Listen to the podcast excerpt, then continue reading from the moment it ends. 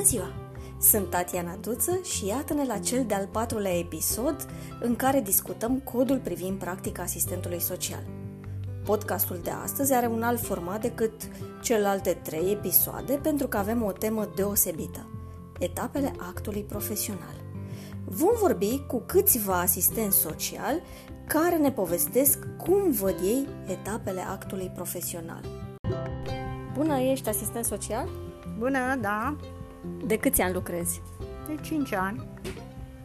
Ce poți să ne spui despre etapele actului profesional? Mm, nu mi le mai amintesc. Mulțumesc! Bună, ești asistent social? Bună, da. De când uh, practici meseria? De 2 ani de zile. Ce poți să ne spui de etapele actului profesional? O, din păcate nu mi le aduc aminte. Mersi! Bună, ești asistent social? Bună, da, sunt asistent social. De când practici meseria? De 14 ani. Ah, mulțumesc! Ce poți să ne spui despre etapele actului profesional? Uh, Nu mi le mai amintesc exact. Eu uh, parcurg pașii pe care trebuie să-i parcurg. Mulțumesc frumos! Ești asistent social? Bună, da. Și de când practici meseria? De aproximativ 12 ani. Wow! Ce ne poți spune de etapele actului profesional? Păi uh, le exersăm uh, destul de curent și m, dacă mi-amintesc eu bine, uh, ele sunt diagnoza și intervenția.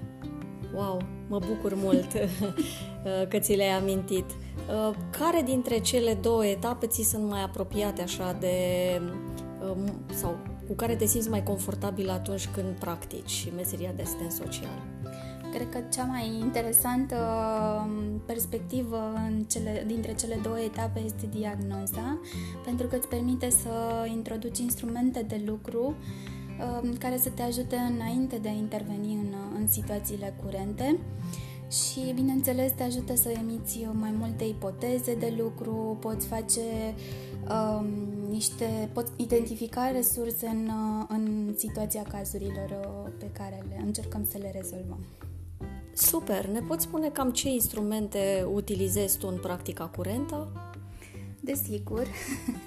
Uh, Cred că cele mai uh, curente uh, instrumente pe care le utilizăm este, bineînțeles, uh, interviul și de acolo ne structurăm și pe zona de genogramă, ipotezare și uh, tot ceea ce înseamnă a afla mai multe informații despre situația curentă a beneficiarului.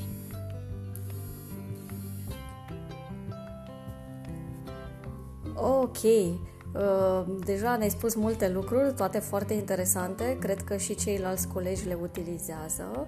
Aș vrea să te mai întreb un singur lucru. Uh, Cât timp acorzi fiecare etape uh, în intervențiile pe care le faci tu în procesul de asistență socială?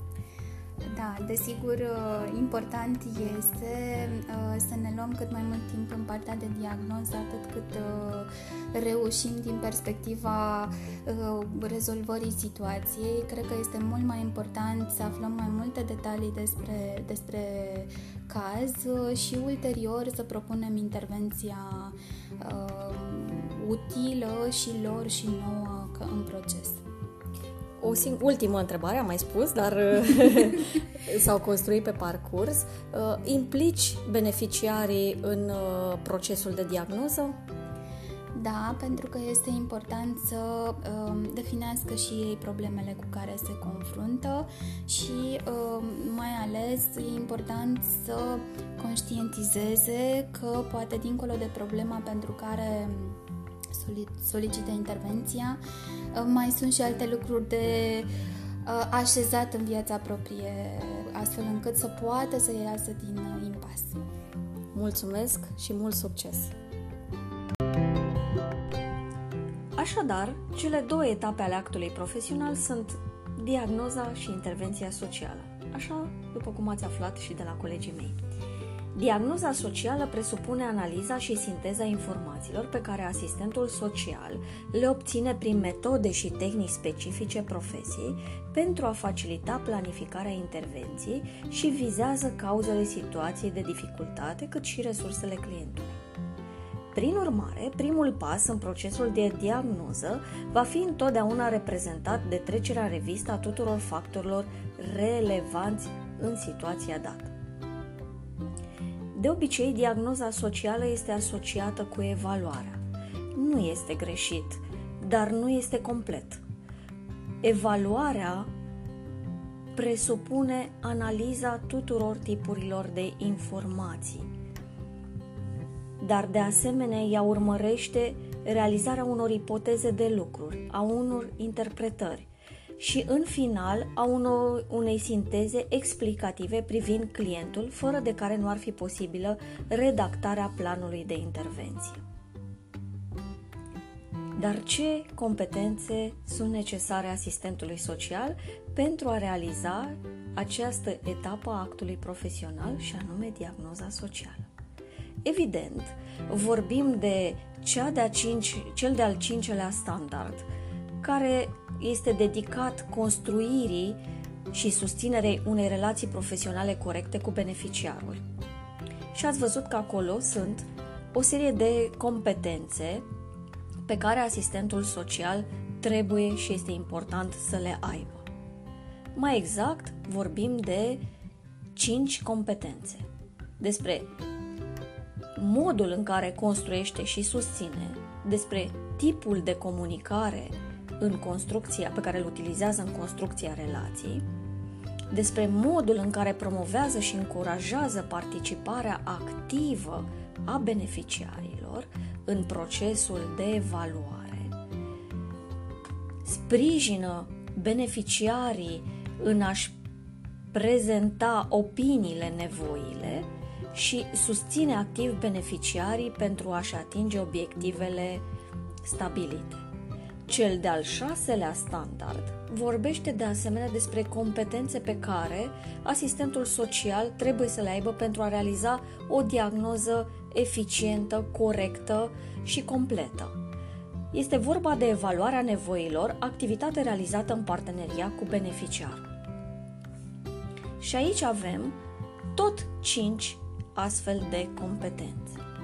De asemenea, competențe necesare în realizarea acestei etape se regăsesc și în standardul 4, includerea în derularea activităților practice, a analizei, reflexiei, gândirii critice, precum și a procesului de supervizare și consultare. Vă încurajez să citiți codul privind practica asistentului social pentru a identifica competențele pe care deja probabil le aveți sau pe care merită să le îmbunătățiți sau pe care vreți să le obțineți pentru a putea face un proces de diagnoză corect, eficient și complet.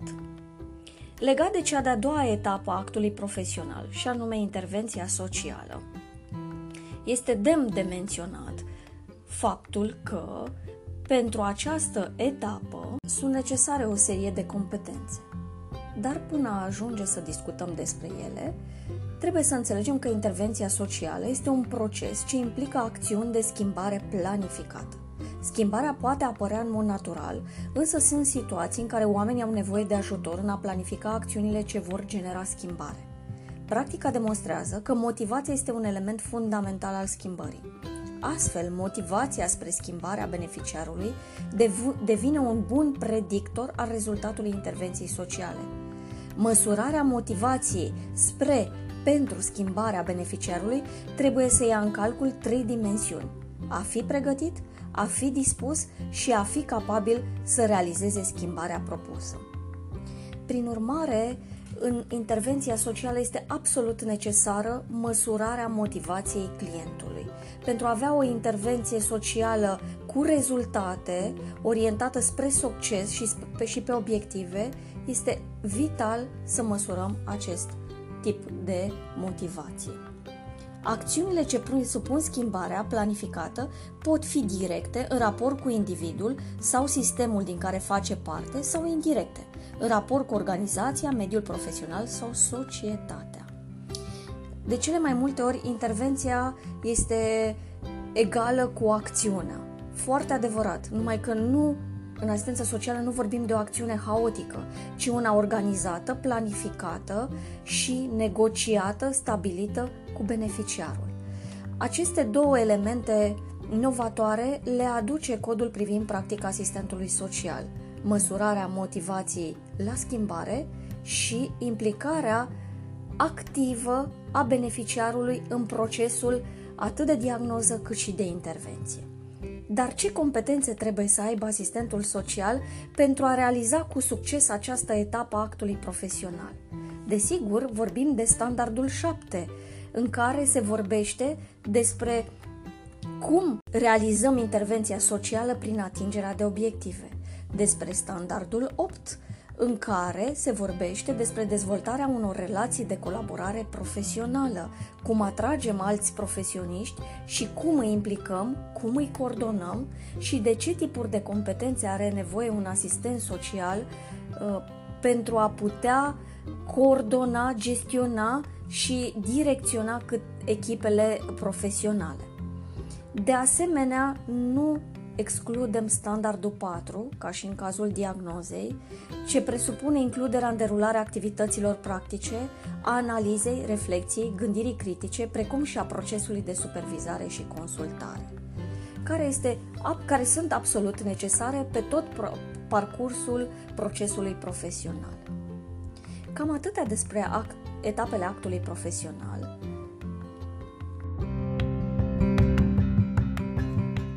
Înainte de a încheia acest podcast, vă invit să ascultăm părerea unui asistent social despre cât de importantă este utilizarea dovezilor științifice în munca noastră, cea de asistent social.